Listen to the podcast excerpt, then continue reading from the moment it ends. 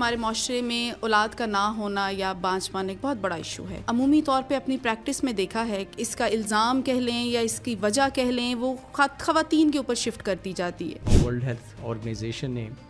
ایک study conduct کی تھی on eight thousand five hundred infertile couples تو somewhere around forty two forty five percent male factor بالکل ہے انفرٹیلیٹی کا۔ تو کیا ایسی کامن کازز ہوتی ہیں جو مردوں میں بانچ پن کر دیتی ہیں؟ جو کامن کاز بنے گی کہ سپرمس کی جو پروڈکشن ہے وہ امپیئر ہوئی ہوئی ہے۔ کہ جو سسٹم جو ٹیسٹیکلس کے اندر سیمینوفیرس ٹیوبیولز اور جو اسپرمیٹوجینسس یہ وہ پروسیس ہے جس سے بنتے ہیں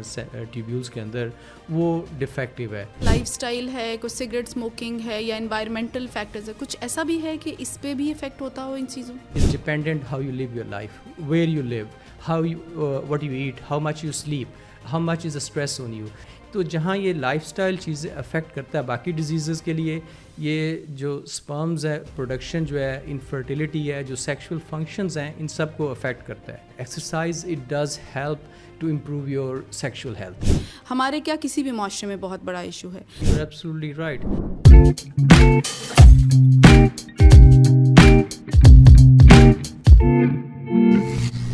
بسم اللہ الرحمن الرحیم السلام علیکم۔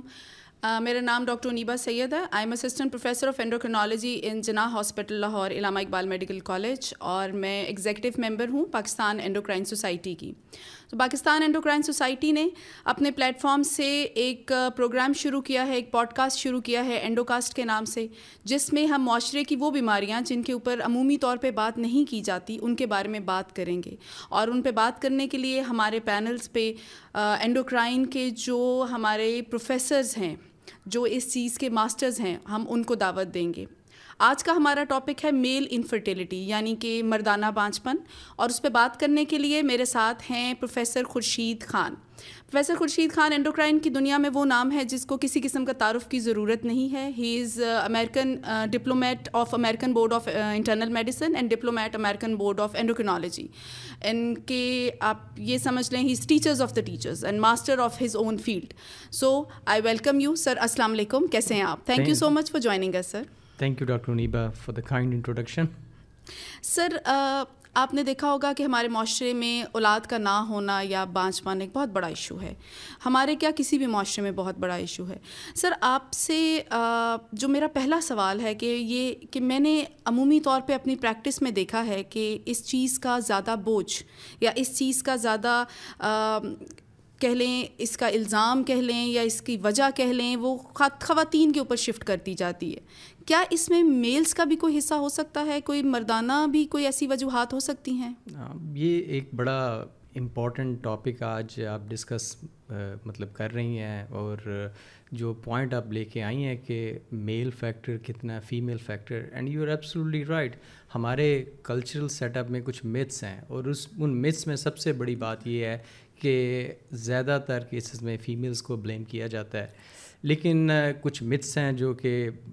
سوشل آپ کہہ لیں کہ ٹائم لائن کے ساتھ بنے ہوئے ہیں اینڈ وچ آر رانگ اور کچھ ریالٹیز ہیں۔ اگر آپ ڈیٹا دیکھیں تو جو بگسٹ اس میں ٹروتھ ہے وہ یہ ہے کہ میل اور فیمیل جو ریزن ہے بانجھ پن کی وہ تقریباً برابر آ جاتی ہے۔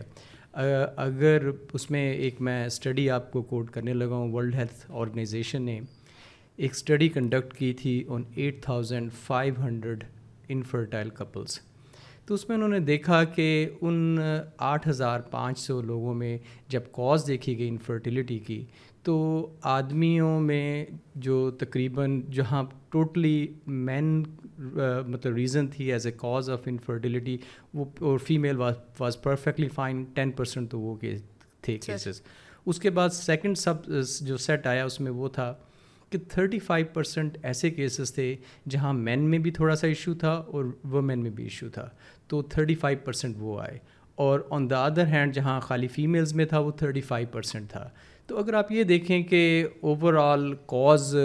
ایک ٹوٹل نکال لیں، تو تھرٹی فائیو پرسینٹ کیسز میں men also share the burden the reason for infertility lies with them combined with the female thirty five ہو گیا ٹین آپ ایڈ کر لیں تو somewhere around forty two forty five percent male factor بالکل ہے infertility کا اور یہ بہت بڑا متھ ہے جس جس جس which needs to be busted کیونکہ اس کی وجہ سے ہماری پاپولیشن پہ فیمیل پاپولیشن پہ ایک بڑا ان نیسسری سے سوشل پریشر آ جاتا ہے اور جو فیملی کنڈیشنز ہیں، اس میں انہیں ہر چیز کا سمجھا جاتا ہے رسپانسبل کہ بھائی اولاد نہیں ہو رہی تو یہ عورت کی وجہ سے اس کی انفرٹیلیٹی وہاں پہ کوئی پرابلم ہے۔ لیکن آپ انٹرنیشنل ڈیٹا میں نے آپ سے شیئر کیا اور ہمارے جو ویورز ہیں آج، کوئی بھی یہ اسٹڈی کو چیک کر سکتے ہیں ورلڈ ہیلتھ آرگنائزیشن کی جو اسٹڈی تھی، اس میں تقریباً ten percent total male and thirty five percent male plus female combined forty five percent male factor بالکل آ رہا ہے۔ سر بگ بگ تھنگ اس میں اتنی امپورٹنٹ بات آپ نے بتائی ہے۔ اب اس سے تو یہی پتہ چلا کہ جب آپ اس طرح کی چیز دیکھ رہے ہیں تو آپ دونوں کو دیکھیں۔ آپ ایک کے اوپر الزام نہیں رکھ سکتے۔ سر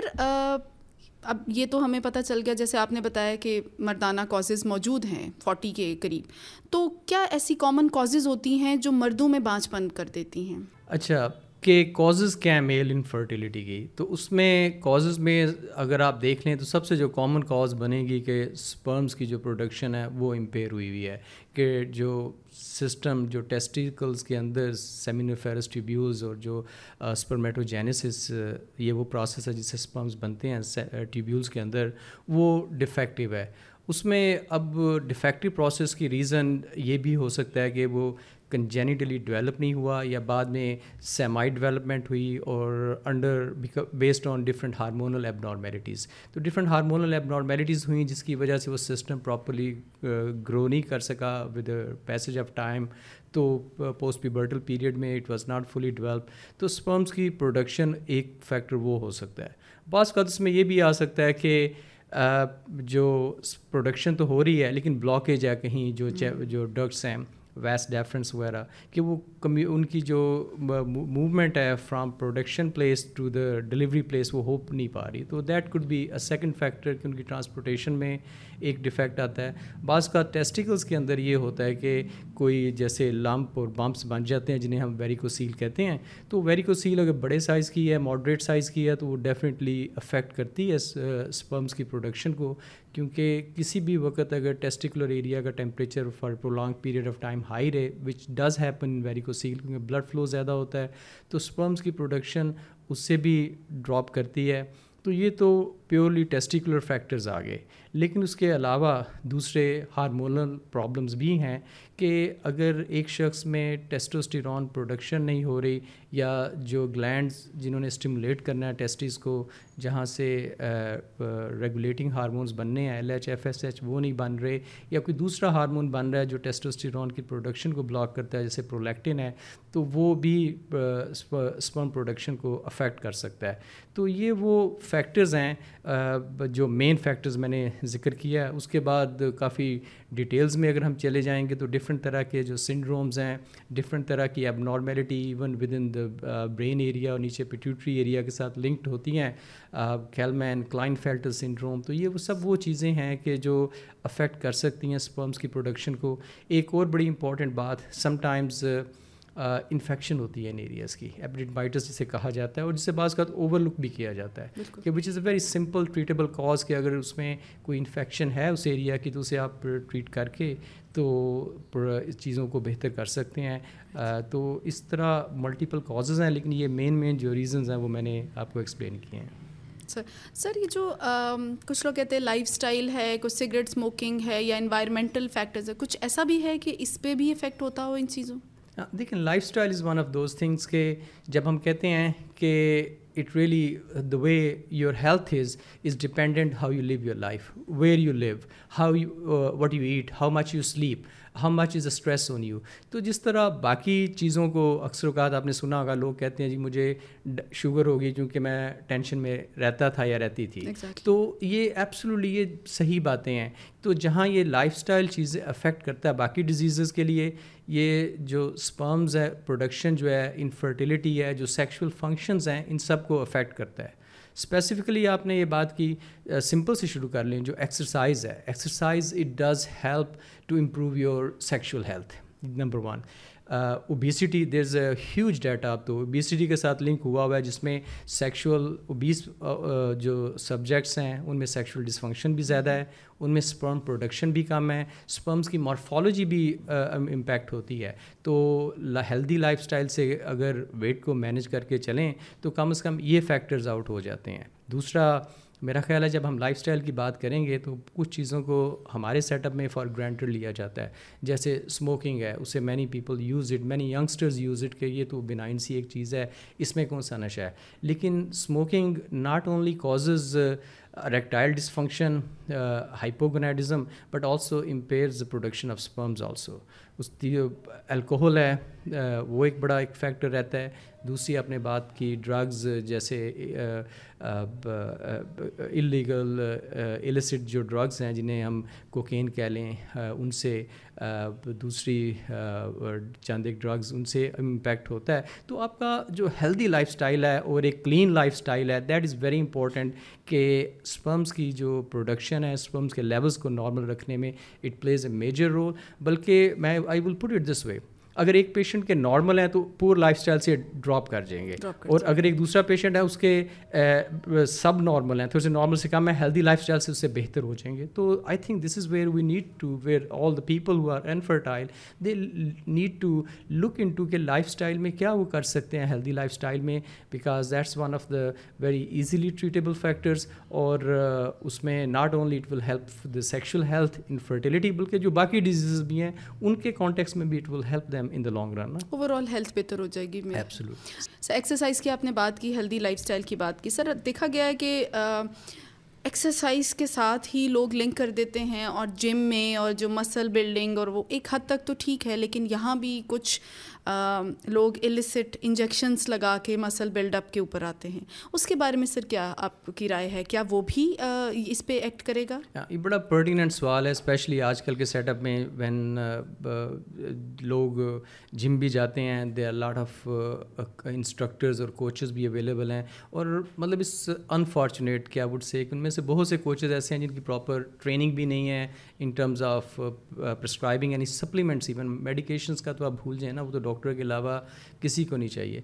کسی کو بھی پرسکرائب نہیں کرنا چاہیے۔ لیکن ایون سپلیمنٹس میں بھی ان کو نہیں پتہ کیا کرنا اور رینڈملی سنی سنائی باتیں کر رہے ہیں۔ اب جو اسٹیرائڈس وغیرہ کی آپ نے بات کی جم میں بے تحاشا پہ لوگ میں نے دیکھے ہیں پیشنٹس میرے پاس آتے ہیں جی کہ جم میں باڈی بلڈنگ کر رہے تھے۔ میرے کوچ نے مجھے کہا کہ آپ یہ والے انہیں عام طور پہ ایک جنرل ٹرم میں اینابولک اسٹیرائڈس ہم کہتے ہیں آپ کو بھی پتہ ہے جیسے۔ تو اینا یہ اسٹیرائڈز یوز کر لیں یہ مسل بلڈنگ کے لیے ہیں یہ آپ کو گروتھ میں جو مسلس کی گروتھ ہے اور ان کی بلڈنگ ہے اس میں بہت ہیلپ کریں گے۔ تو at the same time muscles کو تو وہ بڑھا دیتے ہیں، لیکن چونکہ یہ ایکسٹرنل اسٹیرائڈ جا رہے ہوتے ہیں، تو جو باڈی کا اپنا انٹرنل سسٹم ہے نا، اس کا سپریشن کر دیتے ہیں، اس کو کمپلیٹ شٹ ڈاؤن کر دیتے ہیں۔ اب جب انٹرنلی اسٹیرائڈ شٹ ڈاؤن ہو جائیں گے، تو آبویسلی جہاں پہ